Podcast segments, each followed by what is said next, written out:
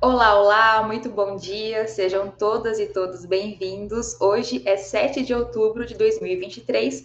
Eu sou Fernanda Forgerini, editora do site Opera Mundi, e começamos agora mais uma edição do nosso programa Sub40, o nosso clássico de sábados, aqui na, nas manhãs de Opera Mundi.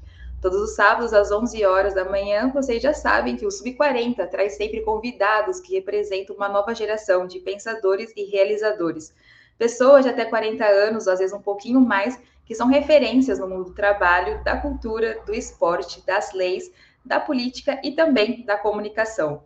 Já já começamos a nossa conversa desse 7 de outubro, mas antes disso, eu preciso lembrar vocês do quão fundamental é apoiar o jornalismo de Ópera Mundi.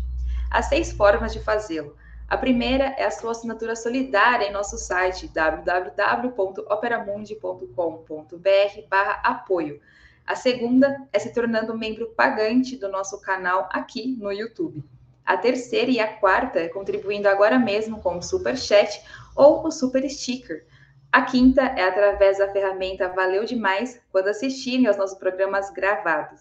A sexta é através do Pix. A nossa chave é apoie.operamundi.com.br. A mais eficaz de todas as armas contra as fake news é o jornalismo de qualidade. Apenas o jornalismo de qualidade coloca a verdade acima de tudo. E é esse jornalismo que a Opera Mundi busca oferecer todos os dias e depende da tua contribuição.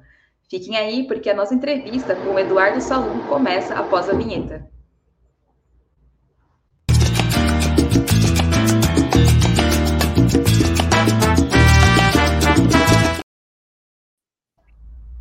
Olá, Eduardo, tudo bem? Bom dia, obrigada por estar aqui no Opera Mundi com a gente. Bom dia, Fernanda. Bom dia ao Igor, pessoal do Sub40, do Opera Mundi. É um prazer estar aqui com vocês hoje. Bom, Eduardo Salum é cientista político e sociólogo formado pela Unesp, tem 30 anos e é vereador em Tatuí desde 2017, quando foi eleito o vereador mais jovem da história da cidade. Salum foi reeleito como vereador mais votado da cidade de Tatuí nas eleições de 2020. Em 2022, foi candidato a deputado federal, obtendo aí mais de 10 mil votos. Posteriormente, foi eleito presidente da Câmara Municipal de Tatuí para o biênio de 2023-2024, fazendo história ao se tornar aí o presidente do Poder Legislativo mais jovem da cidade.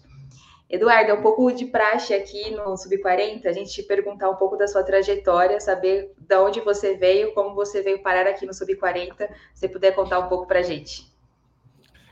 Bom, Fernanda, é, eu sou filho de, de comerciantes, é, minha ancestralidade é de imigrantes árabes que fugidos de guerra para o Brasil é, no, no, período da, da Primeira Guerra, que vieram trabalhar de mascate no Brasil e formaram os comércios da, da cidade de Tatuí, principalmente aqui no entorno do mercado municipal da cidade. Então, minha origem é de etnia libanesa, meus pais são comerciantes. É, eu adentrei como um bom tatuiano no Conservatório Tatuí em 1999. Fiquei, cursei até 2007 lá, sou violoncelista de profissão. E depois toquei na noite por um tempo, trabalhei de garçom, trabalhei também alguns meses em fábrica metalúrgica, até conseguir ingressar na Universidade é, de Araraquara, Unesp de Araraquara, cursando curso de Ciências Sociais. Trabalhei também na Fundação Pro Memória de São Carlos, uma autarquia da Prefeitura de São Carlos. Fui grevista na, nas greves de 2014 do funcionalismo público são carlense. É, na Unesp fiz pesquisa nas áreas de relações internacionais, ciência política, e depois é, acabei me envolvendo com o movimento estudantil na Unesp de Araraquara. É, eu já vinha do movimento estudantil secundarista quando eu estava em Tatuí. É, a minha trajetória é muito marcada por um professor chamado Clodoaldo Rodrigues, que faleceu é, recentemente, fazem dois meses ele, que foi militante da Polop na época da resistência à ditadura, é, juntou um grupo de quatro jovens aqui na cidade de Tatuí para estudar filosofia, economia, sociologia, e esses jovens formaram um grupo chamado Praxis de estudo, depois acabou se tornando um movimento popular. Primeiro com jovens, estudantes, depois acrescentando a questão da cultura, educação, professores, artistas, movimento hip hop. E o movimento foi crescendo até que em 2016 eles me convocam para voltar de Araraquara até Tatuí para vir como candidato a vereador pela, pelo movimento. Em 2016, daí, como você já disse, fui eleito o vereador menos votado de Tatuí, mas, mas porém também o mais jovem da história da cidade, com 23 anos. É, fizemos um mandato de modelo participativo, que eu acho que talvez a gente até comente um pouco. E em 2018 passei por uma tentativa de cassação na Câmara Municipal, uma Câmara que, só tinha tucanos e bolsonaristas dentro da Câmara nesse período. É, nos escapamos da tentativa de cassação a, a, ademais uma pressão popular muito grande. Eu gosto de marcar isso, Fernanda, porque inúmeros vereadores jovens do PT, do PSOL, da esquerda, passaram por tentativas de cassação no interior paulista. Então, a gente tem inúmeros exemplos. Eu acho que eu fui um, um talvez um dos primeiros dessa última leva aí, 2016, 17, 18, 20, etc. E em 2020 a gente vai ser reeleito mais votado da cidade. E é, mesmo com o Bolsonaro tendo 80% dos votos dois anos antes na cidade, o PT elege o vereador mais votado. E nós, eu acho que fizemos um trabalho de base que fomos construindo. Vim para a campanha deputado agora, é, contribuindo com o presidente Lula. A esquerda ampliou na cidade, até fez marca histórica na cidade. Fazia tempo que não fazia. E é, agora, no final do ano, num belo de um empate entre bolsonaristas e tucanos na Câmara Municipal, o petista virou presidente da Câmara. Que enredo, hein? É, o, o, Eduardo, eu tinha até eu deixado. Tentei de... ser rápido, viu? Tentei ser sintético. tá ótimo. Eu até tinha deixado de fora da apresentação é, o trabalho que você desenvolveu em Tatuí do movimento Praxis, né? Do qual você foi representante para se eleger em 2016. Eu queria que você contasse como que essa gestão, que é uma, me corrija se eu estiver errado, uma democracia participativa, que construiu o projeto de mandato compartilhado aí de vocês, é, conta esse caminho, mas também como manter esse projeto sete anos depois de vocês serem eleitos em 2016. É, na verdade, é, eu acho que tem é, uma coisa que é fundamental. O mandato da gente, ele a construção dele a partir de 2016 em campanha, ele já bebia de, de um formato participativo, que o movimento Praxis já construía. É, o movimento ele é um movimento assembleístico. Ele tem assembleia todos os domingos, religiosamente todos os domingos, não religiosamente às 18 horas, mas todos os domingos às 18 horas temos a assembleia. E tudo é definido por aqui, pelo esse movimento. E o movimento, em determinado momento, começou a criar braços também. Tanto você tem hoje um, um movimento feminista da cidade, é um movimento que é, participa dessa assembleia aos domingos, né? Ah, o movimento de psicólogos contra a, é, da luta contra, é, antimanicomial participa. Tem um coletivo de evangélicos progressistas para fazer fake news no evangélico, chamado A Verdade Liberta. É um coletivo que participa dessa assembleia. É, enfim, tem uma escola de música, tem um cursinho popular, tem inúmeros grupos, né? É, que tem a sua autonomia, mas quando vai falar de estratégia política, eles se unem nessa assembleia. Então a gente aprendeu muito da necessidade de ser centralista no ponto de vista democrático, né? mas ao mesmo tempo ser democrático ao modelo participativo, onde que todos tenham voz e voz, que é o formato de assembleia, de fato, né? é, em 2016, a gente traz esse formato para a campanha eleitoral primeiro. E eu acho que isso foi muito legal. Que a gente. É, eu abordava algumas pessoas em reuniões e dava uma, uma.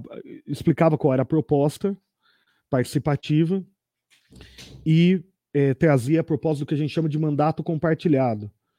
Que, na verdade, é, essas pessoas que concordavam com, essas, com essa proposta se tornavam o que a gente chama de vereador popular. e elas participavam de espaços, e participam até hoje, de espaços que a gente chama de laboratórios populares, que são divididos por temas ou até por território. Coisas totalmente orgânicas, espaços participativos orgânicos. É, nós chegamos a atuar com oito: Laboratório Popular de Educação, Saúde, Direitos Humanos, Cultura, Urbanismo e Sustentabilidade, Laboratório Popular de Hip Hop, Laboratório Popular da Vila Angélica, que é um bairro da cidade mais, é, é, digamos, vulnerável hoje no ponto de vista econômico e social. Então, esses laboratórios, as pessoas vão, decidem o que eu ia fazer em campanha, o que eu ia defender sobre, essas, sobre esses temas, a gente defendia, né? E depois, se a gente ganhasse a eleição, é, essas pessoas devidamente é, é, decidiriam o meu mandato é, junto comigo, né? em reuniões que acontecem todos os fins de semana. Todos os sábados nós temos laboratórios populares onde é, os vereadores populares definem o que eu vou fazer em campanha. E, obviamente, também, esses vereadores populares contribuíam na, ele na eleição. E que fazia que a gente, Fernanda, é, deixasse de necessitar do cabo eleitoral tradicional, é, que é aquele que vai multiplicar 40, 50, 100 votos, é, com a base ampliada em pessoas que participam e decidem junto e formulam junto, né, essas pessoas acabavam se tornando micros cabos eleitorais no seu entorno e, em tese, eram candidatas junto comigo. Né? Eu saí da campanha em 2016 com 150 vereadores populares, depois é, terminei meu mandato em 2020 com 598 pessoas passando. Hoje já passaram de 800 pessoas participando é, dos laboratórios populares, decidindo junto. Isso fez com que a nossa campanha fosse a mais barata, no ponto de vista de financiamento eleitoral, a entrar em 2016, e fez com que a gente, com certeza, acho que é o grande. É, a, a, grande razão da gente ter ido do vereador menos votado da cidade para o vereador mais votado na eleição seguinte. E também a, a experiência aqui, é, ela tem uma, um segundo, uma segunda importância muito grande, que é a chamada Casa da Praxis, que inclusive é o lugar que eu estou. Eu estou aqui na biblioteca da Casa da Praxis. A Casa da Praxis é, é uma central de movimentos populares, é um espaço onde esses movimentos coletivos se encontram, é, onde os laboratórios populares funcionam, os espaços participativos do nosso mandato, e é, a Casa da Praxis, é, mais da metade do meu salário como vereador vem para essa casa, para manter o aluguel, para manter as contas desta casa, etc. E, e na verdade, é, dentro dessa casa, é, além desses coletivos poderem se organizar, como eu disse, movimento de mulheres, movimento negro, LGBT, movimento de psicólogos, é, sindicatos também que não têm sede na nossa cidade se reúnem aqui. A regional do, da PUESP, do Sindicato dos Professores, nasceu aqui dentro, depois foi conquistar sua própria sede ali na, na, na Rua 11, que é a rua principal da cidade. É, um outro um outro sindicato que se utiliza aqui é os eletricitários, o Sindicato da Saúde, é, também se reúne aqui. Servidores municipais também estão sempre aqui, ademais de ter uma sede também na cidade. E eu acho que a casa também tem dois grandes projetos que se apresentou é, de grande impacto para a cidade. É, um projeto é um cursinho pré-vestibular gratuito. Esse cursinho ele atua desde 2018. Então é 18, 19, 20, 21, 22, 23. São seis anos já foram aprovados 150 jovens da nossa periferia em faculdades estaduais, federais ou 100% de bolsa pelo ProUni ou FIES. É, recentemente nós tivemos uma menina da periferia de Tatuí que passou na PUC, uma das melhores faculdades do país, com 100% de bolsa pelo ProUni, é, não vai pagar um centavo em medicina, vai virar médica. E eu, eu costumo dizer, é, é, Fernanda, que eu acho muito importante, para a gente é muito importante isso daqui, e só abrindo um parêntese, porque eu, como vereador, o vereador é o político que está o para-choque da sociedade. Né? É, há críticas ao presidente, há críticas aos deputados, aos governadores, ao prefeito e tal, mas o vereador é aquele que sente diretamente a, as críticas. Uma das coisas que eu mais recebo de crítica, é, obviamente não generalizando, mas é que o médico é, atende mal o, po o, o, povo no posto de saúde, né? E a gente sempre fala, ó, ele mal toca em mim, ele mal pede os exames ou faz o exame clínico, etc e tal. E por que, que eu estou dizendo isso? Recentemente, a, a, nossa menina aqui, a Fabi, que passou na faculdade de medicina, é, eu fiz duas questões para ela, quando ela já estava no segundo ano de faculdade, falei, Fabi, fala para mim, é, é, o, que te, o que mais te impressiona na faculdade de medicina? Ela virou para mim e falou, ó, que mais me impressiona é o estacionamento da faculdade. falei, mas por quê? Porque só tem a molecada dos 19 anos com carro importado no estacionamento e tal, né? Eu falei, Fabi, tá bom, mas o que, que é a especialidade que a sua turma quer? Quais são as especialidades que a sua turma quer? E ela me disse, Fernanda, minha turma, a maioria quer estética, plástica, essas coisas que dá dinheiro. Eu sou a única da minha turma que quer o medicina da família. Daí eu falei para ela, falei, Fabi, você é a única da tua, da tua turma que quer medicina da família porque você foi a única da tua turma que precisou usar um posto de saúde. Então, esse projeto aqui, ademais de estar tá no micro, Fê, eu acho que eu tenho um apreço muito grande porque é, ele transforma, ele está botando o filho do trabalhador em lugar de protagonismo, em lugar que o filho do trabalhador tem que estar né? E eu tenho certeza que ela vai transformar a vida de muitas pessoas quando estiver na saúde da família, na saúde básica.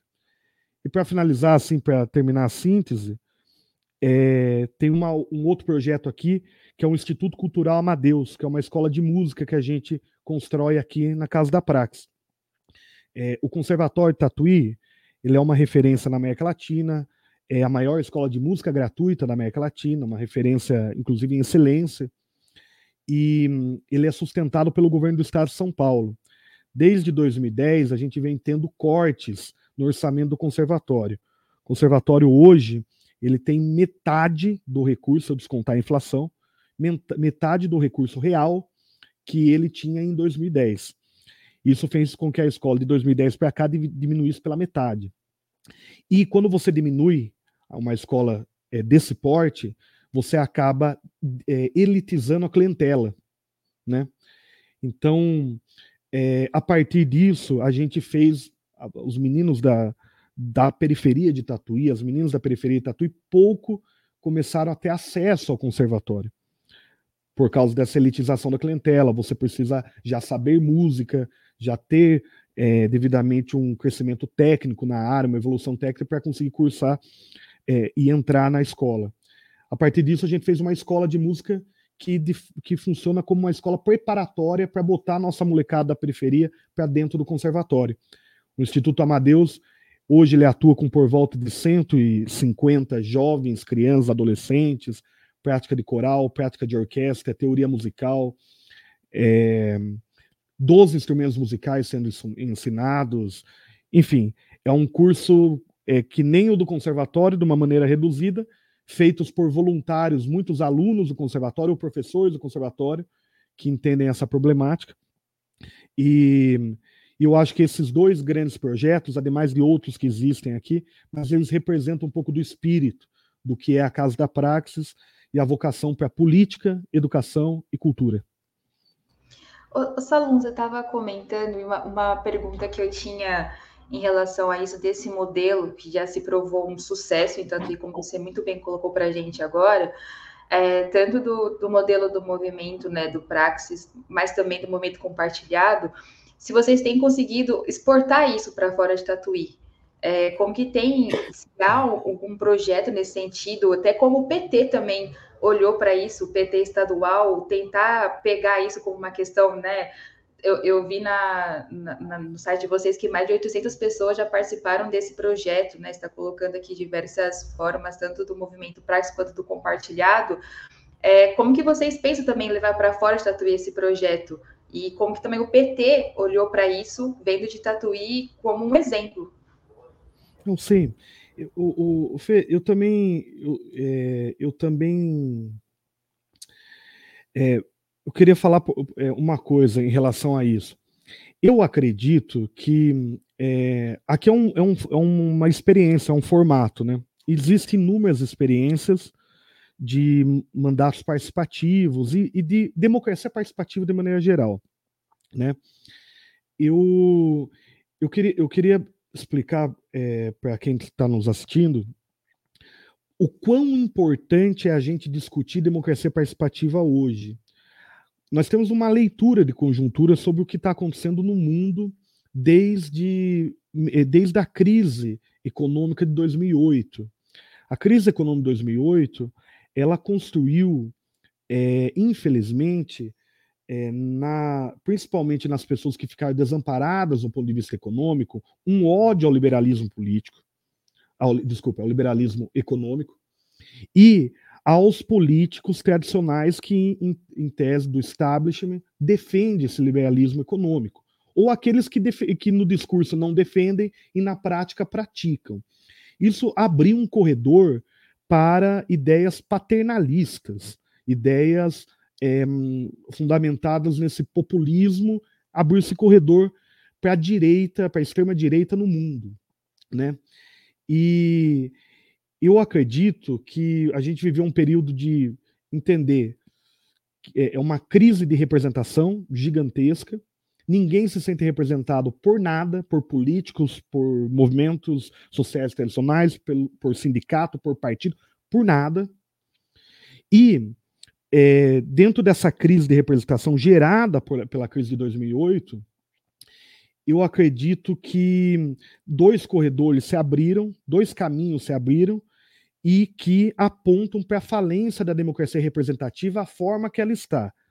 Um caminho é é, um caminho autoritário, que entende que uma democracia ruim a gente resolve com mão de ferro, autoritarismo, é, cerceando o direito e as liberdades das minorias, censurando, torturando, se for preciso, enfim. E eh, esse caminho está muito bem representado aí. Não é Brasil com o Bolsonaro, é Trump. É, a eleição do Boris Johnson foi nessa agenda, Victor Urban, Le Pen, enfim, tantos outros.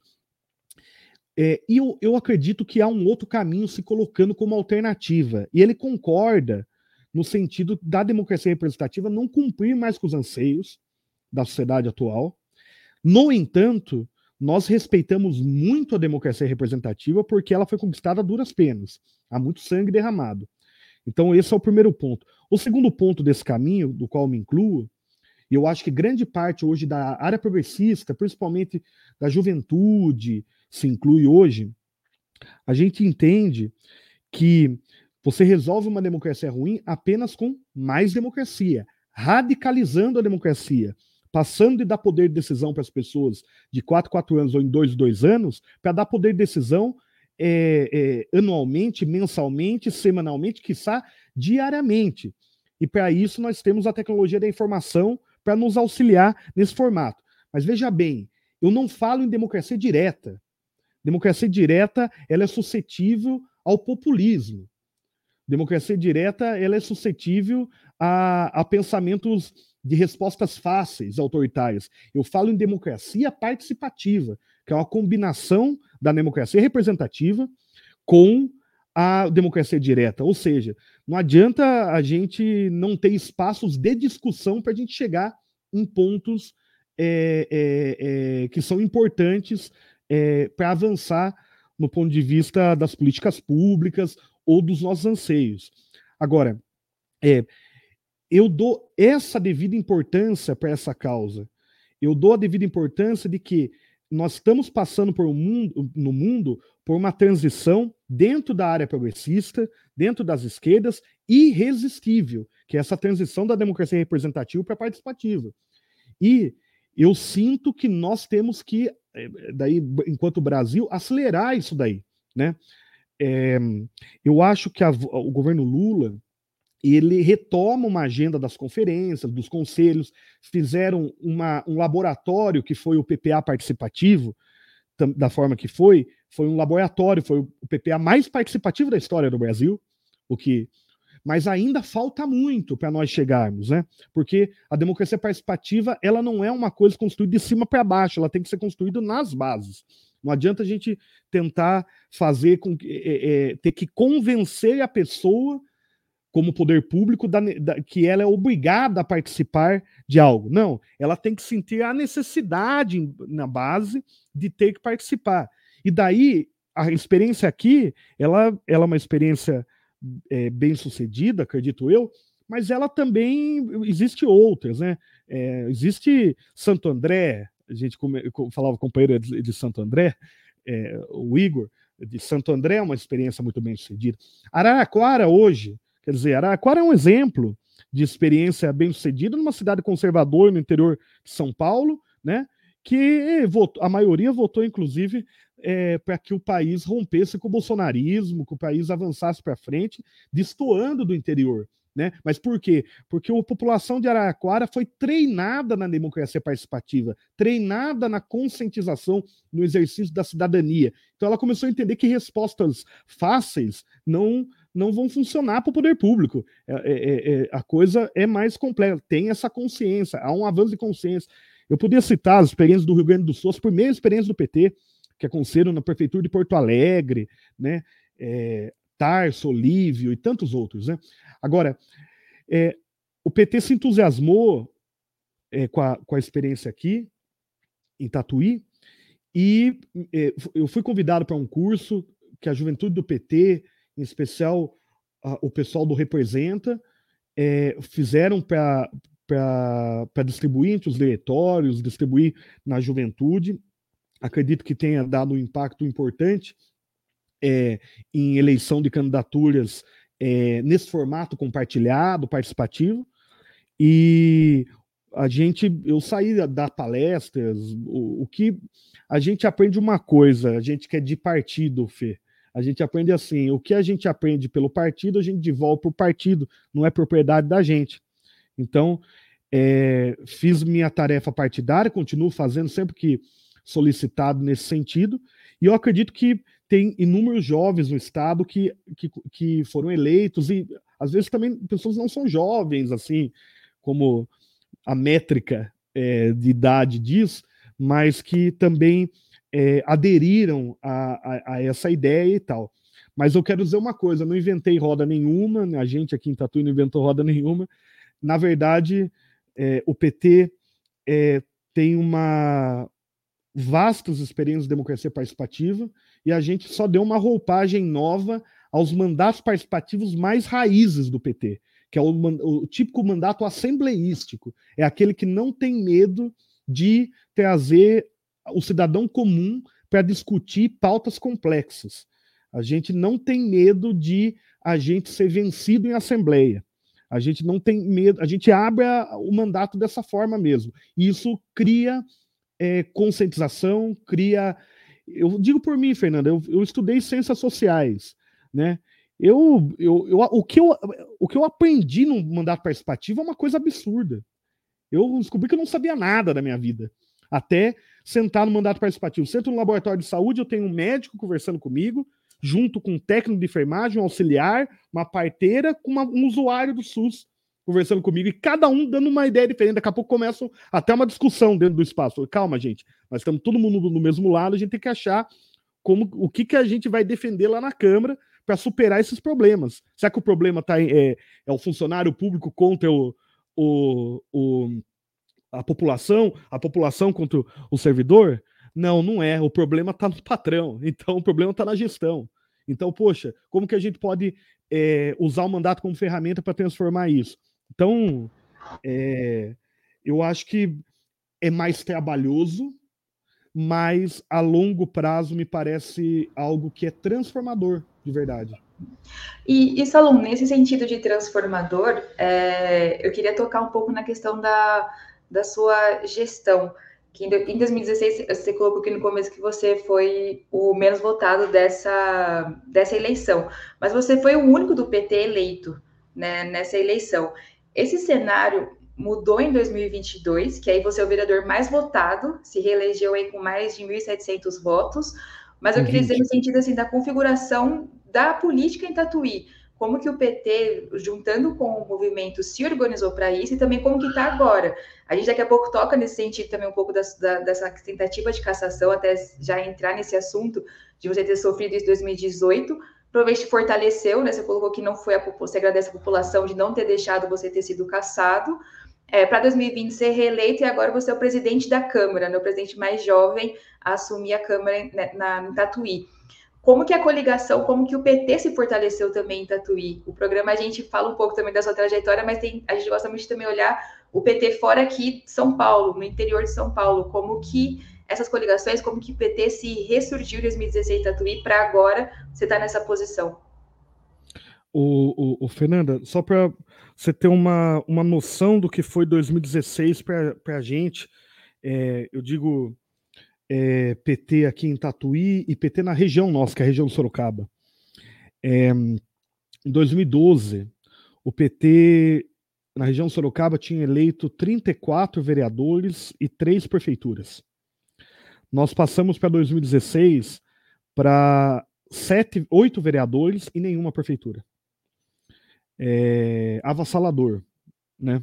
A derrota que nós tivemos levaram a, a, o golpe na presidenta Dilma até mais ou menos é, uma ou duas semanas antes da eleição municipal, se eu não me engano. Então, para desgastar também o processo eleitoral municipal. Em Tatuí, nós tínhamos três vereadores do PT, era a maior bancada da Câmara, o presidente da Câmara tinha sido do PT, é, tínhamos vice-prefeitos, secretários, etc. Nós perdemos tudo e conseguimos eleger uma cadeira só. E a cadeira de, de um vereador, de um candidato que nunca tinha saído candidato, por sinal. É, então, foi avassalador. É, o cenário que a gente pega em 2016 aqui é um cenário de terra arrasada. Vou te dar um exemplo em números. Né? O PT em Tatuí tinha tido nove candidaturas a vereador em 2016 é, se juntasse todo o partido, dava. Nós tivemos 1.400 votos. Votação que nós tivemos. Em 2020, é, nós avançamos. Né? O PT teve uma candidatura à prefeitura que fazia 20 anos que não tinha. É, e nós, só eu, como candidato a vereador, fiz mais do que o partido tinha feito inteiro na, na, na candidatura passada. O partido mais do que dobrou o número de votos na cidade, na eleição municipal, mas nós e dobrou também o número de candidatos. Nós fomos na, na eleição de sete candidatos, se não me engano, para 15 candidatos, 16 candidatos, se não me engano. Então, quer dizer, nós avançamos. Eu acho que nós avançamos. É, não quanto a gente queria, faltou poucos votos para a gente fazer o segundo mandato do PT na Câmara Municipal, o maior interessado em fazer o segundo vereador do PT era eu, porque estar sozinho na Câmara Municipal não é fácil, não é não é brincadeira estar sozinho, não só estar sozinho no partido, é, mas estar sozinho na, na, no setor progressista, né? na esquerda. Né? É, as demandas, Fernanda, eu tenho.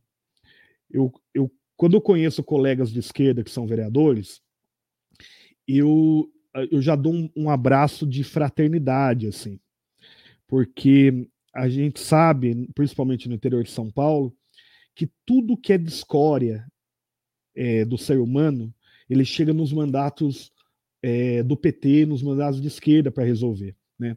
Caso de abuso, caso de estupro, caso é, de. Enfim, das piores coisas que você possa imaginar, que ninguém pega para tocar esse tipo de coisa, para investigar, para ver se o, a, os órgãos públicos estão funcionando devidamente, para acionar, né? Ah, os nossos mandatos eles são referência para a população da periferia, que muitas das vezes ela não sabe para onde ela corre, num caso, por exemplo, de violência doméstica, ela tem medo da, das forças policiais, ela não sabe qual é o caminho que tem que fazer. Então, é, eu tenho um abraço fraterno a esses companheiros. E eu, eu, eu gostaria muito de ter alguém que dividisse essas demandas comigo na Câmara Municipal, é, até pela sobrecarga dessas demandas e tudo mais. Não foi possível, mas eu acredito que a gente está avançando de tijolinho em tijolinho. Eu acredito que na próxima eleição, né, é, não só o PT, mas a área progressista aqui em Tatuí vai fazer uma bancada. É, se nós ganharmos a prefeitura, até de oito vereadores, seria metade da Câmara. Se nós não ganharmos a prefeitura, pelo menos uns quatro vereadores, cinco vereadores nós vamos fazer. É, hoje tem, tem tamanho para isso. Há, há, há uma construção que foi avançando tijolinho em tijolinho. Sim.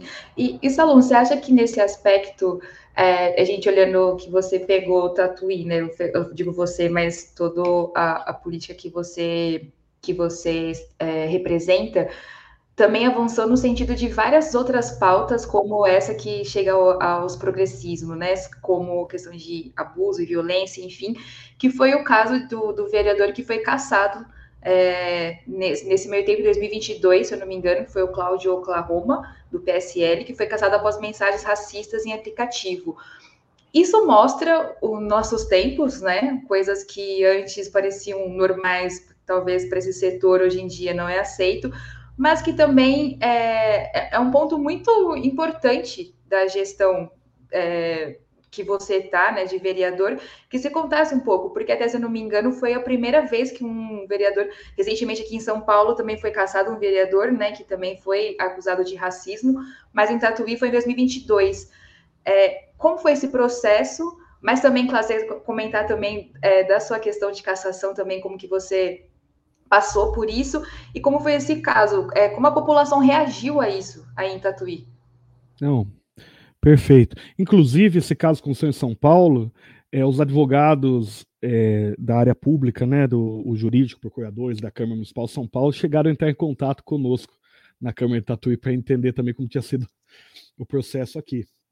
É... só para colocar, é, Eduardo, que aqui em São Paulo foi o Camilo Cristóvaro, se eu não me engano, né? Não estou lembrando agora o partido que ele é, mas foi o Camilo a do Avante. Acabei de checar aqui que foi também caçado aqui em São Paulo. Não, perfeito. Bom, é, esse vereador ele foi eleito na eleição de 2020. É, é, é, a gente conhece a família, tal, porque a gente está numa cidade pequena, não tem muito o que, o que fazer, né? Inclusive a família dele é, teve comércio na esquina da, da, da minha casa, para você ter uma ideia, tipo um vizinho, né? É, mas ele é um vereador que se aproveitou muito da, um candidato que se aproveitou da estética bolsonarista, né? Que é uma estética da turculência. Eu não sei nem se ele acredita tanto quanto pessoa no que ele, no que ele defendia, porque às vezes a gente imagina assim, é, se, se, ele acredita em tudo que ele fala, ele, ele, a gente duvida da humanidade da pessoa, né? De certa forma. Então, é, infelizmente, ele foi eleito com essa estética da turculência. E, e nós passamos em vários embates na Câmara, muitas vezes é, cara a cara e tal. É, em determinado momento, isso antes da cassação, ele chegou a falar que o Conservatório de Tatuí tinha que mudar o nome dele de Dr. Carlos de Campos para Coronel Brilhante Uster, para provocar, para me provocar no plenário. Depois de certo momento, outra vez ele falou que a escola, nos embates em defesa do conservatório em Tatuí que aconteceram durante 2021 e tal, até que eu acho que você deve ter visto aquela, aquela, aquele enfrentamento meu com o secretário Saleitão, que era secretário do Dória. É, se vocês verem o vídeo que saiu na imprensa e tal, tem uma pessoa falando no vídeo assim: é esse cara aí, para o secretário, deixe de ouvir esse cara, esse cara não representa ninguém. É ele que está falando, inclusive, isso no vídeo, com o vereador ali na, na mesa de reunião. E, enfim, então ele ficava em provocações é, dessa estirpe né? E tal. E também flertava com aquela coisa de metralhar a petezada, sabe? Amo, ó, porque se aconteceu o que aconteceu lá do MST em tal lugar, acontecer aqui, o negócio aqui vai ser diferente, aqui é na bala, uma coisa meio assim. Ele já, já, já responde alguns processos na área criminal, é, é, de, de, natureza é, parecida, é, mas que estão sigilo de justiça, etc. e tal. E daí é, tem um, um, grupo é, de, de WhatsApp, que é um grupo que é, é um grupo de, de, de, um espetinho, de um, de um boteco com, com que vende carne, churrasquinho e tal, e que eles colocam, vira e mexe, todos os políticos da cidade dentro do grupo, até os políticos saindo, porque eles gostam de ver a confusão, a briga e tal. Então, eu tinha no grupo, é, acrescentava no grupo eu, é, virava mexia, acrescentava o Gonzaga, que foi deputado estadual é, aqui de Tatuí, foi prefeito e pelo PSDB e, e presidente da Comissão de Finanças na Assembleia o deputado federal Giga Peixoto, também eleito por Tatuí, que era um daqueles sete bolsonaristas investigados por fake news, lá do cercadinho do Bolsonaro, tal, com Bia e tantos outros, né? E, por exemplo, colocavam pessoas, colocaram até o Suplicy no grupo, pra você ter uma ideia. É, enfim. Então, virar o mexer, eles colocavam e, e, e, daí vaza essas mensagens. Ele, eu não consigo nem falar, tá aí na matéria aí, é, é, é coisa, é muito ele, ele se referindo à, à esposa de um, de um sujeito é, no grupo lá, chamando de carvão, chita, para pior, né? Ele até, ele até é, no grupo ele chega a falar de, da, da do filho da, da, da, desse casal e tal e tudo mais, assim, deplorável. E daí vaza essas mensagens. Vazado essas mensagens, se tinha uma apreensão porque ninguém sabia se era a veracidade das mensagens, se, se podia ter sido uma montagem ou não e tal, por mais que a gente acreditasse que poderia ter acontecido. E eu, e eu o movimento feminista, o movimento negro se reuniram conosco, né?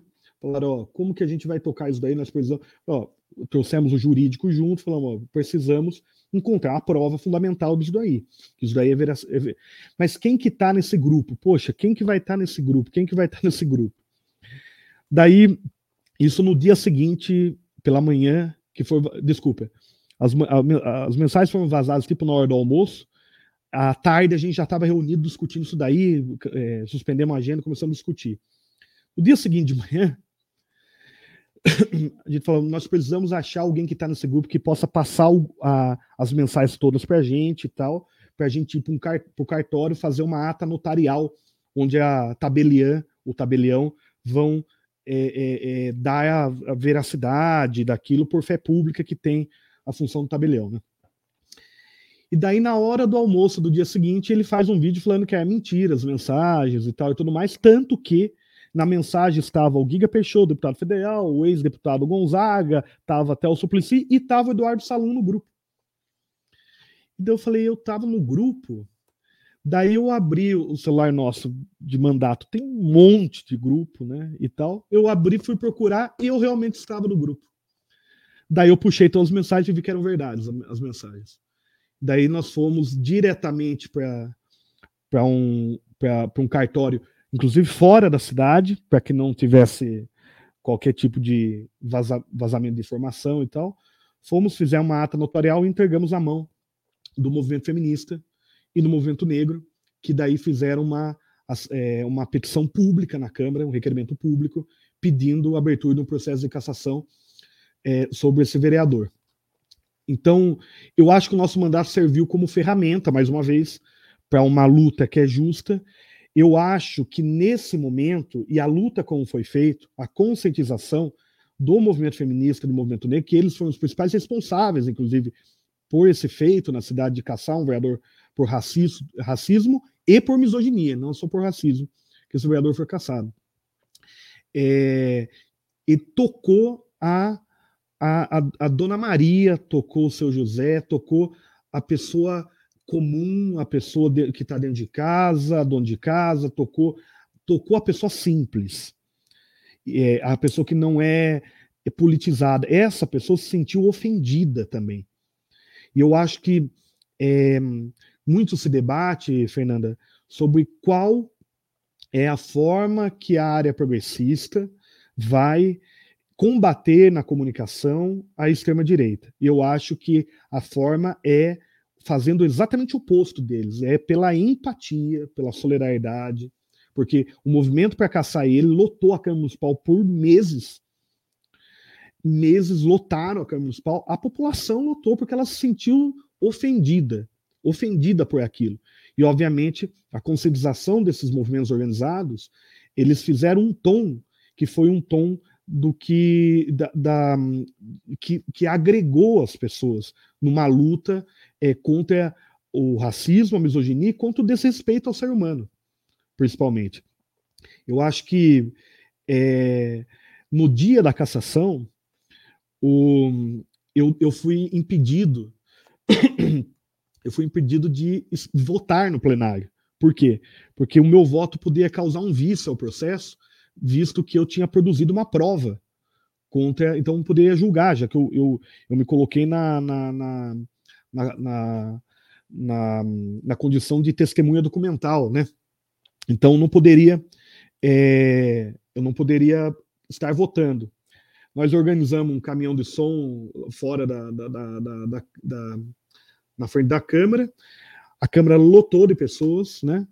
O processo de cassação começou às sete horas, né? A, aliás, a, a votação, né? Tem que ler tudo o processo, dar direito a, ao contraditório, etc. E tal. Todo o processo foi feito de maneira impecável, principalmente pelos procuradores da nossa casa, que foram fantásticos no, na coisa. E às oito e pouco da noite, o advogado do, do, do, do, do réu, ele pediu para que lesse todo o processo, inclusive o abaixo assinado que os movimentos tinham organizado inteiro. E ele tem direito, segundo a lei, para fazer isso. Só de abaixo assinado, é, o secretário teve que ler, acho que eram sete, oito mil assinaturas e mais é, de processo, dentro das páginas do processo, acho que dava quase 800 mil páginas. Então teve que ler tudo. Isso uhum. é uma uhum. forma de obstruir, né? Quando o advogado fez isso, eu fui lá, eu estava assistindo a sessão do, do, pleno, eu fui para cima do caminhão de som, falei, gente, levanta a mão aqui para mim, quem que precisa, é, quem precisa acordar amanhã de manhã, manhãzinha para trabalhar. Da metade levantou a mão. Falei, então vocês fiquem até a hora que vocês puderem, uma, duas da manhã, a hora que vocês puderem, é, e depois vão embora para trabalhar amanhã. Quem não precisa trabalhar amanhã de manhã, entra mais tarde ou entra à tarde para trabalhar. Daí levantar a mão até a metade. Falei, então vocês vão embora agora, vocês vão descansar e voltar três horas da manhã aqui. Resultado: a, a sessão acabou 10 horas da manhã do outro dia. Foi das 7 da noite até 10 horas da manhã do outro dia e nunca a Câmara esteve vazia, esteve lotada o tempo todo, a madrugada inteira, até caçarem ele. Uhum. E ele foi caçado. E, e, a votação foi expressiva, Eduardo, da, da cassação dele? Eu estou acostumado com plenários de Câmara Municipal, que é o seguinte: você tem articulações que acontecem que eu tenho 17 na Câmara, né? A maioria é, um, é nove votos, né? A maioria, o mínimo, né? eu tenho eu já vi muitas coisas acontecerem assim.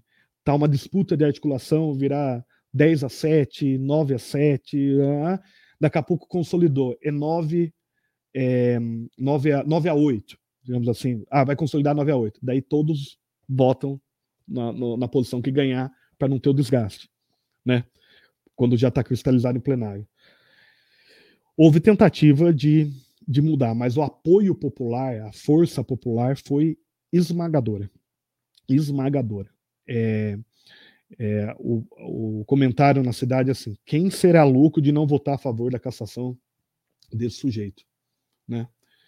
Então, enfim, depois ele deu uma entrevista falando que queria me matar, que pensou em me matar, que pensou para esses canais de direita aí falando essas coisas e tal. Só que, na verdade, eu não sei porque ele gostaria de me matar, porque eu só fiz a minha função, quer dizer, é, não, não fui eu que fiz ele pegar e cometer um ato de racismo e misoginia. Segundo, eu só peguei e não fui omisso, né? Se eu estava no grupo, inclusive que ele me avisou que eu estava no grupo, senão eu não saberia. Fui lá, peguei as mensagens e mostrei, ó, tá aqui, é verdade, tá aqui as mensagens do jeito que tá. Né? Uhum. Eu não podia ser omisso num, num caso desse, né? Então não sei por que, que ele queria me matar, mas ele chegou até a falar isso em, em entrevistas e tal. Inclusive ele está tentando recorrer na justiça, mas não não é possível. Não está conseguindo. Agora, se eu não me engano, eu posso estar muito enganado, ele foi condenado já num processo é, na no processo criminal também, na, por causa do mesmo caso. Uhum. E, Eduardo, você até colocou na, nessa resposta mesmo a questão desse episódio quando o secretário de Cultura de São Paulo, né, ou então secretário de Cultura, é, tentou te agredir aí em Tatuí por conta é, da, da questão, né, do, da questão da, do desmonte do, do conservatório de Tatuí, é, eu queria te perguntar duas coisas para chegar onde eu quero chegar agora. É em relação a, a, esse caso, que ficou também conhecido, né? A gente está mostrando agora na tela do Brasil de Fato, parceiro aqui de Opera Mundi, que noticiou sobre. É, se, como que foi construído nesse sentido a sua cassação, tentativa de cassação 2018, esse episódio e agora você ser presidente da Câmara nesse biênio 2023 2024? É, o que eu quero dizer assim, claro que todo tem a, a, sua base, tem a população que te apoiou nesses, nesses, né, nesses casos, mas como que, que você vê a sua gestão? Como que está a sua gestão nesse sentido? E que também, já a gente olhando um pouco para isso, tentando tomar, para 2024, é, como que está nesse sentido de 2024 eleições, a pretensão de usar essa votação que você teve para deputado federal para uma prefeitura, claro, né, não vou estar aqui para você dar spoilers em relação a, a, aos seus planos, mas também gostaria de te ouvir sobre isso, como que está Tatuí nesse, nesse aspecto. Sim. Ó, só uma coisa, vocês estavam mostrando o vídeo, ali, aquele sujeito de boné que está de costas pro vídeo, você conseguiu, é o Igor que está mexendo, né? Voltar antes? Voltar antes pro vídeo. Ó, aqui, ó, tá vendo? Sujeito de boné aqui embaixo. No lado direito do vídeo aqui embaixo. Ele é o Claudião aí. Inclusive. É... Tá, é 2018. 2000, é, 2018, primeiro 2018, depois a questão do conservatório, né? Sim. Bom, em síntese, 2018 eu tive é, eu tive um embate com o presidente da Câmara de Tatuí, na época, é, um pastor eh, de uma igreja aqui, que eu estava denunciando na. É, primeiro que a gente estava no debate daquela besteira de ideologia de gênero, lembra? Que, projetos que proibiam ideologia de gênero e tal. E a bronca deles é que a base da gente estava tão organizada, que a base da gente estava enchendo o plenário por sessões seguidas, e eles não estavam conseguindo mobilizar essa base é, que é guiada pelo conservadorismo e tal e tudo mais. E então, por incrível que pareça, a gente estava ganhando esse debate na cidade, naquele momento e tal. E, e, e daí o presidente da Câmara passou, ademais dessas coisas, a mudar, a, a, a, a desrespeitar o regimento da Câmara. E eu fui, fui para a questão de ordem faz, denunciar para a população que o presidente da Câmara estava mudando é, um regimento, mudando uma, uma cláusula do regimento e tal, rasgando o regimento da Câmara. E quando eu comecei a falar, eu falei que a palavra manobra, ele pegou e cortou a minha fala, e eu peguei passei a bater boca com ele no, no plenário. Ele, ele mandava. Eu, ele... Você lembra daquele debate da, da Marta com o Maluf, que é um debate histórico? Que é o Malu fica, cala a boca, petista e tal. É daquele jeito. O debate foi, ele mandava, vá sentar, petista e tal, desse jeito. E eu olhei para a cara dele e falei, oh, o senhor na verdade é um frouxo, porque o senhor não quer permitir que eu é, denuncie para a população o que você está fazendo aqui dentro. Daí ele pegou essa palavra frouxo e falou, quebra de decor parlamentar, vamos caçar. Para a gente foi, foi, é, foi torturante, o, a, as semanas que se deram a, até o, o, o, protocolo que se deu do pedido de cassação até é, a aprovação do requerimento pró é, comissão processante na Câmara. E eu, no dia da, da que foi votar o requerimento para iniciar o processo, de, de, a, a comissão de cassação, do que foi votar na Câmara, o, o maravilhoso era que a Câmara estava lotada de gente. Inclusive, quando eu entrei no plenário, Fernando, eu olhei e falei assim, gente, agora o, a polarização do bolsonarismo com o PT, com, com, a, com a galera nossa, veio para minha cassação, porque estava é, tendo a questão do, dos projetos de ideologia de gênero. Falei, ó, por menor que seja, eles vão ter base social para me caçar. E daí, quando eu pisei no plenário e tive essa sensação, sentei na, na, na minha cadeira de vereador, eu olhei e comecei a levantar as faixas, né, as, as, os cartazes, e todo mundo estava contra a cassação. E, inclusive, olha que coisa curiosa, Fernanda. Eu tinha algumas lideranças dessas que organizam o bolsonarismo, fazem van para manifestação, ônibus, organizam ônibus para manifestações, etc., que eram contra a minha cassação também, que entendiam que a, a gente fazia um contraponto importante, como trabalho de vereador à prefeitura, de fiscalização, da parte orçamentária, etc. e tal, e que, por mais de não gostar muito da gente, se, se a gente não gosta, a gente tem que tirar na urna, não porque é uma quebra, uma suposta quebra de decoro parlamentar. Isso não se fundamenta, né, juridicamente. O, o parlamentar ele tem inviolabilidade de fala e voto dentro da. Ele pode ser processado do ponto de vista criminal, civil, né, mas do ponto de vista político, não. Né? Ademais, isso, muitas das vezes, é até é, ruim. A gente vê parlamentar no Congresso Nacional falando barbaridade. Só que no momento que a gente cerceia qualquer parlamentar, ele é voz do povo, em tese, né? Se a gente cerceia qualquer parlamentar, você está rompendo com o princípio fundamental né, da representação política. Né?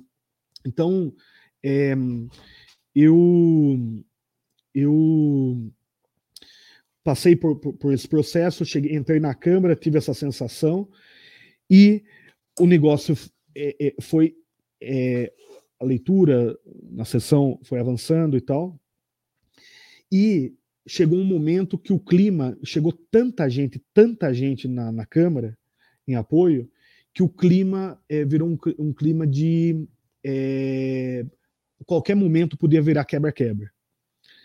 Não porque o nosso povo é violento, mas porque chegou num limite a sensação das pessoas é que chegou no limite.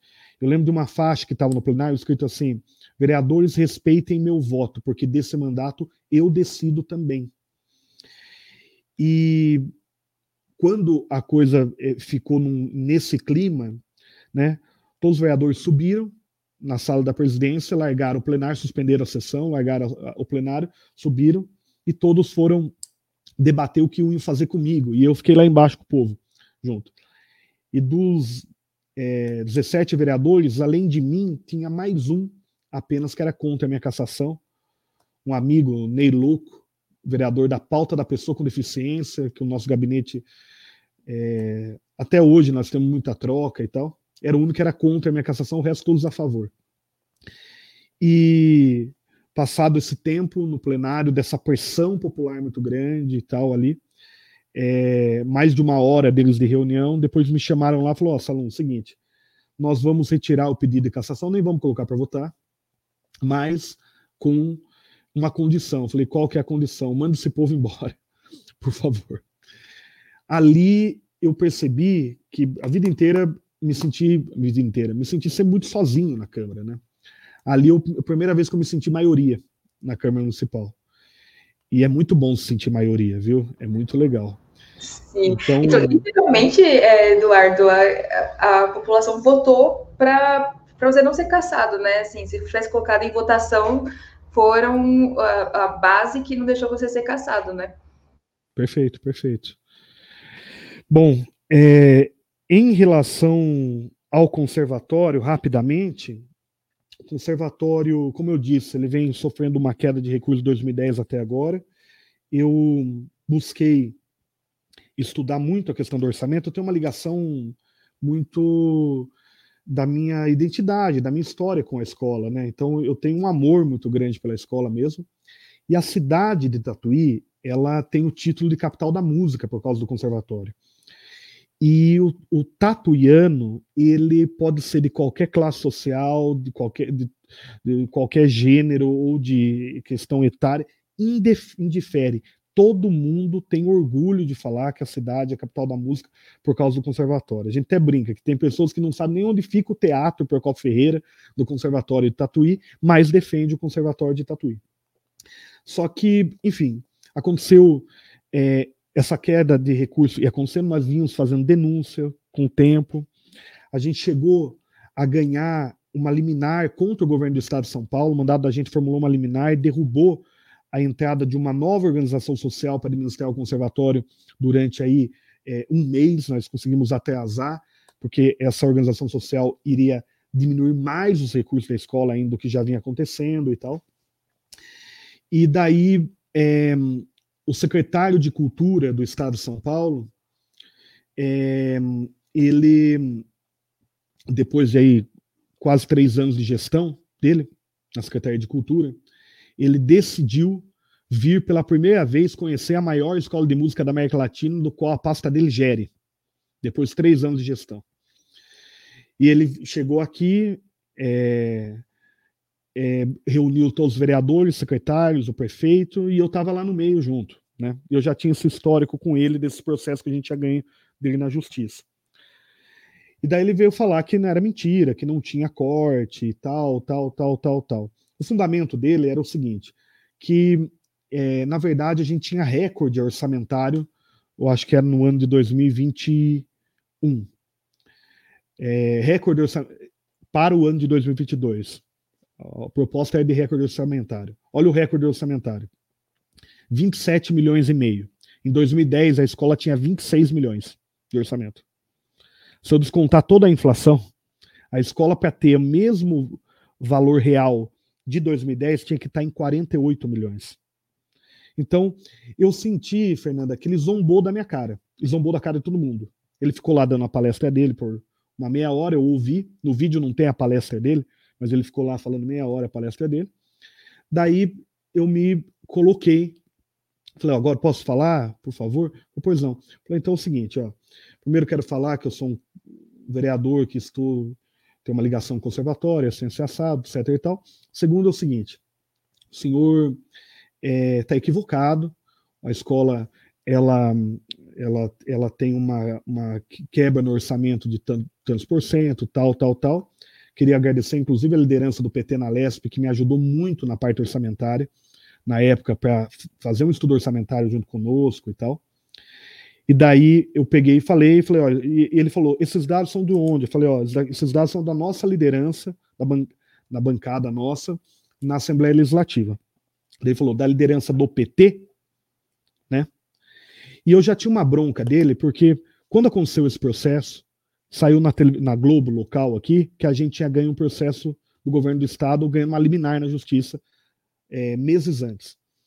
E ele foi para a regional aqui da, da TV Globo para falar que era um extremista do PT que estava tentando atrapalhar a, uma entrada de uma nova gestão no Conservatório de Tatuí, que é a gestão que ia diminuir mais ainda a verba, mandar embora professores, 30 professores no plano de trabalho para ser mandado embora. Imagina, a escola tem 70 professores, ia mandar 30 embora. Quer dizer, é o desmonte total da escola, né? E daí, Fernanda, é, quando ele falou do PT, eu já tinha dado essa razão, eu já tinha investigado um pouco a história dele e descobri que ele foi assessor especial do Gilberto Gil no Ministério da Cultura, no governo Lula. E depois ele vai ser secretário de Cultura em Niterói é, e vira ministro da Cultura do Temer. Ele foi ministro da Cultura do Temer, né? E também eu descobri que, desde que ele entrou como secretário de Cultura, isso foi, se não me engano, uma denúncia do Janazzi na LESP, é, ele criou uma OS aqui, na época chamada APA, se eu não me engano, e essa OS ganhou, durante a gestão dele, mais de 300 milhões do orçamento da cultura do Estado. E a presidente, a diretora executiva da OS, que, tem, que inclusive tem um salário astronômico, era a secretária adjunta dele na na Secretaria de Cultura de Niterói, lá da Cultura. Então, uma pessoa totalmente ligada a ele. E o orçamento público do Estado de São Paulo, da Cultura, indo para uma chacrinha dele, vamos colocar assim. Né? Tanto que o Ministério Público, inclusive, eu acho que investiga até hoje esse caso, chegou a abrir um inquérito sobre esse caso. E, enfim, quando ele virou para mim e falou: esses dados são de onde? Falei, são da nossa bancada, na Leste, não sei o quê. a bancada do PT? Falei, sim, do PT, inclusive, que o senhor foi assessor especial do Gilberto Gil. Então o senhor não busca no prato que o senhor comeu. Entendeu?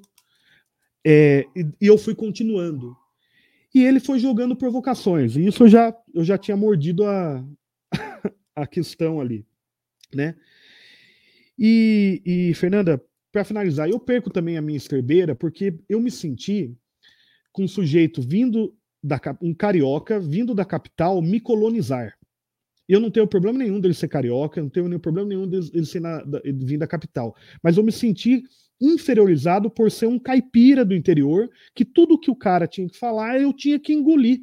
E quando tenho todos os vereadores da cidade, o prefeito, não estava sendo eu desrespeitado, estava sendo desrespeitado o povo da minha cidade, né? Então eu me senti muito desrespeitado por ele, muito desrespeitado quando ele tentou é, mentir, mentir, mentir, depois tentou é, o ad hominem, né? O, o, o, o é, deslegitimar o interlocutor. Então, a, part, é, é, a partir disso, daí vir, virou, eu virei para ele e falei: oh, eu acho que o senhor, te, eu sou caipira, não tenho problema nenhum, tenho orgulho de ser caipira, mas eu não sou burro. E, e eu vou dizer uma coisa para o senhor: é, minha mãe aqui no interior, a mãe da gente ensina é, vergonha na cara pra gente, coisa que o senhor não tem. Daí ele perdeu o esterbeira e foi para me agredir, para bater e tal. Daí teve, teve uma vereadora desse tamanho assim, vereadora Débora, que foi a, um monte de marmanjo, foi ela que foi separar, porque se ela não entra no meu, ia apanhar dele. As mulheres sempre aí mostrando sua força independente da, da altura, né? Não, é, ela foi é, ótima, maravilhosa. Eu queria, eu queria te perguntar só. É, só para finalizar uma coisa, porque senão não termina o link. A partir disso, eu fui para a polícia, fiz um boletim de ocorrência, e daí a bancada do PT, na Lesp, aprovou 4 milhões de reais no orçamento para salvar o conservatório, e nós não tivemos nenhuma demissão depois hum. dessa, dessa questão. Só para era isso que eu, que eu ia fechar, perguntar ah, como ficou o conservatório. Imagina, como ficou o conservatório depois disso, então o Eduardo contou para gente. É, Eduardo, a gente tem um questionário é, clássico aqui no, no Sub-40, só que antes do questionário, eu vou, eu vou te pedir de uma forma rápida para você responder quais os planos para 2024. Como que você vê a gestão para 2024 e também se você vai tentar para a prefeitura, alguma coisa assim, se puder contar para a gente ou não também. Não, 2024 a gente vai para a luta de novo, a nível municipal. É, estou pré-candidato a prefeito né, de Tatuí. Tenho buscado articular com os setores produtivos da cidade, com os movimentos sociais, movimento sindical, e tenho buscado também a, a, a, a apontar para setores da classe média que a gente não é bicho-papão, que a gente dialoga, que esses dias eu tive uma conversa com dois empresários aqui em Tatuí, um olhou para minha cara e falou: Eu achava que você era um cara muito radical, de invadir casa, etc e tal. E eu percebi que não, você é um cara do diálogo, legal. O outro virou para ele e falou: Olha que coisa interessante. O discurso da esquerda para os empresários da cidade está melhor que o da direita. Falei: Não é que está melhor para os empresários. Nós temos um plano de desenvolvimento econômico para a cidade. E se vocês crescerem, dividindo o bolo, gerando mais emprego, gerando renda, é o que nos interessa, né? Então, é, nós temos dialogado é, com esses setores, queremos fazer uma frente democrática na cidade.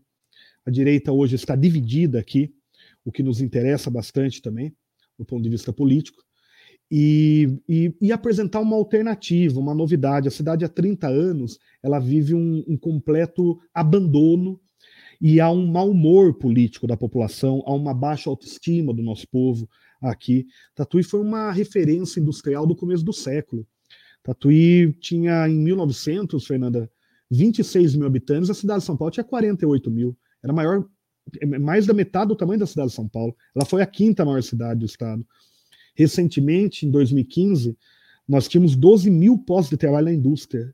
Por mais de estar no interior, Tatuí é uma, uma cidade essencialmente urbana e industrial o seu DNA. Então, nós tínhamos 12 mil postos de trabalho na indústria. Hoje, nós temos 5 mil postos de trabalho na indústria. Nós perdemos 7 mil em 7 anos. É mil postos de trabalho por ano.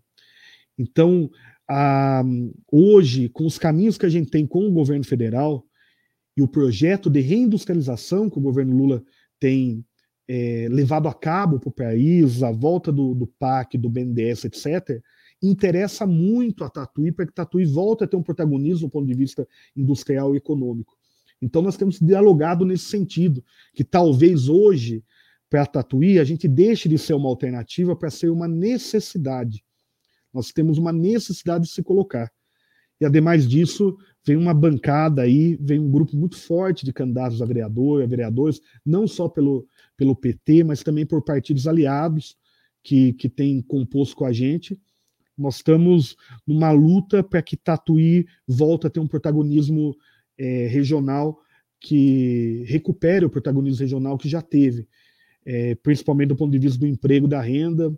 Saúde pública também é um problema é, terrível aqui na cidade que eu acho que nós também temos caminhos, temos espaço com universidades, na parte laboratorial, é, de, de, colocar uma gestão mais eficiente, menos corrupta também, para tornar as coisas mais transparentes.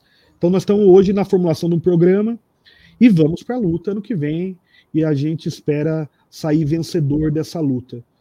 É, é, a gente, Fernanda, quando a gente está na militância política, a gente passa de ter decisões pessoais para ter decisões é, coletivas. Né? Então, uhum. a gente deixa um pouco da nossa, da, do nosso livre-arbítrio na coisa. Então, hoje é o direcionamento que o movimento da gente, o partido e os partidos aliados, os movimentos sociais, sindicatos, etc., têm apontado aqui em Tatu.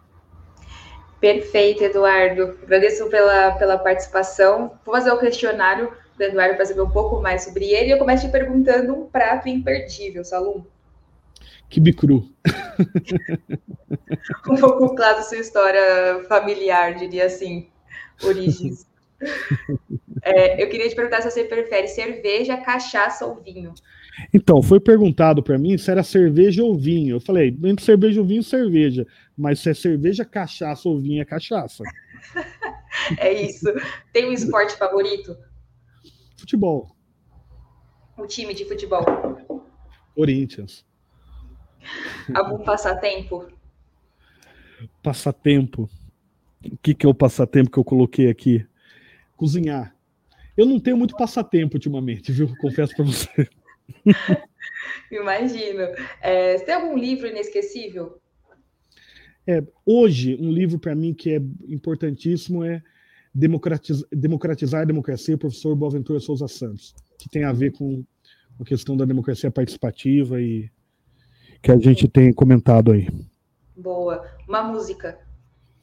Cara, eu tenho muitas músicas na minha vida que me, me marcam, etc e tal. No entanto, tem uma música que me marca muito por causa que era a música preferida do professor Rodrigues, que faleceu, que nos formou aqui em Tatuí. E dado o falecimento dele, essa música ultimamente tem, é, quando eu ouço ela, me lembra ele, né? Uhum. Que é, é, esses moços do Lupicínio Rodrigues, né? Que basicamente ele fala para os moços que é, esses moços pobres, ah, se soubessem que eu sei, não amavam, não passavam, tudo que eu já passei. É um, é um senhor contando as mazelas da vida e do amor e da para a gente relembra da luta dele também, da história da luta dele, foi torturado pela ditadura e tal. Então, para a gente, essa música é, para mim hoje é essa música. Se eu tenho que falar uma, é ela. Boa. Tem algum filme marcante, Eduardo? Ó, tem vários também, mas um filme marcante na minha formação foi um documentário que é o Muito Além do Cidadão Kane, que uhum. é um uhum. documentário que fala um pouco das mazelas da grande imprensa no Brasil. Acho que muita coisa se transformou do que esse documentário falava e talvez a gente tenha que, é, tenha que provocar uma reedição desse documentário com o que aconteceu posteriormente a isso, inclusive quando a grande imprensa começa a não ser a, talvez a indutora do pensamento é, anti-esquerda, anti-PT, conservador, neoliberal, para ser apenas um caminho das suas patrocinadoras. É uma coisa que nós tínhamos que é, reeditar, mas para mim é um documentário que foi bem marcante na minha formação. Um ídolo político. José Genuíno. Grande genuíno. Grande amigo, companheiro. Vem para Tatuí, vira e mexe aqui também para falar um pouco da experiência, uhum. puxa a orelha da gente, elogia. Genuíno... O Genuíno, inclusive, ele, ele participa do outubro aqui de Ópera Mundi, toda sexta-feira ele é, faz parte, e inclusive quinta-feira ele tem entrevista no 20 Minutos, é, teve entrevista no 20 Minutos aqui com o Breno Altman. Genuíno é sempre da casa aqui de Ópera Mundi, sempre um ídolo mesmo. É... só uma coisa, se eu falar ídolo, se vocês contarem para ele que eu chamei ele de ídolo político, a geração de 68, eles têm um charme próprio, né? Então eles falam assim, maldito aquele país que necessita de heróis, necessita de ídolos e tal. Então não conta para ele, só que eu falei. Mas eu quero que eu Vou deixar entre a gente só. É, para fechar, Salom, um evento histórico do qual você gostaria de ter participado?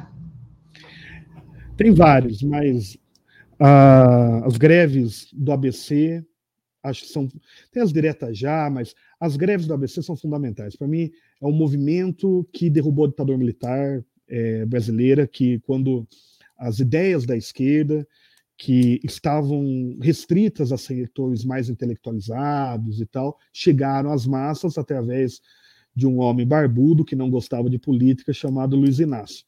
Né? Então ali foi o momento que chegou às massas. Foi ali o momento que a, a intelectualidade encontrou o trabalhador e a massa. Para mim, isso daí são coisas da história que é, é, é uma a cada 100 anos que acontece, aparece, e talvez a gente olhar para esse momento seja é, o que nós precisamos, inclusive, para voltar a, a, conseguir disputar narrativa. Ganhamos eleição, mas a, a luta de narrativas ainda está longe de a gente ter uma vitória. É, nós precisamos disputar narrativa e talvez as greves de, de, de São Bernardo, daquele momento, esse contato da, da, da, da esquerda mais progressista, da igreja, da, da, da intelectualidade, eh, do movimento estudantil com os trabalhadores operários daquele momento, eu acho que foi fundamental para que a gente criasse o maior partido de esquerda do mundo democrático. Sim, é isso, Eduardo Salom. Muito obrigada pela sua participação aqui no Sub40 de Opera Mundi. Foi um prazer te receber. Espero que é, você tenha gostado de ter participado também, que você volte mais vezes aqui no Ópera. Adorei, agradeço, sou fã do Opera Mundi, sou fã do Sub-40, sou fã da Fernanda, sou fã de todo mundo, do Breno e tudo mais. Então, é, o Igor também agradecer, que também está fazendo os caminhos, a Carol, que está também ajudando a gente aqui na comunicação. E, e parabéns ao Operamundi pela imprensa dependente, a imprensa necessária, é mais do que independente, é a imprensa necessária, o jornalismo necessário que faz num, em um momento tão difícil que é o momento das desinformações, tá bom? É isso, obrigada, Salum, todo mundo que nos acompanhou. Sábado que vem estamos de volta, fiquem ligados no que a Opera Mundi tem publicado. Um beijo a todos e uma boa semana. Tchau, tchau.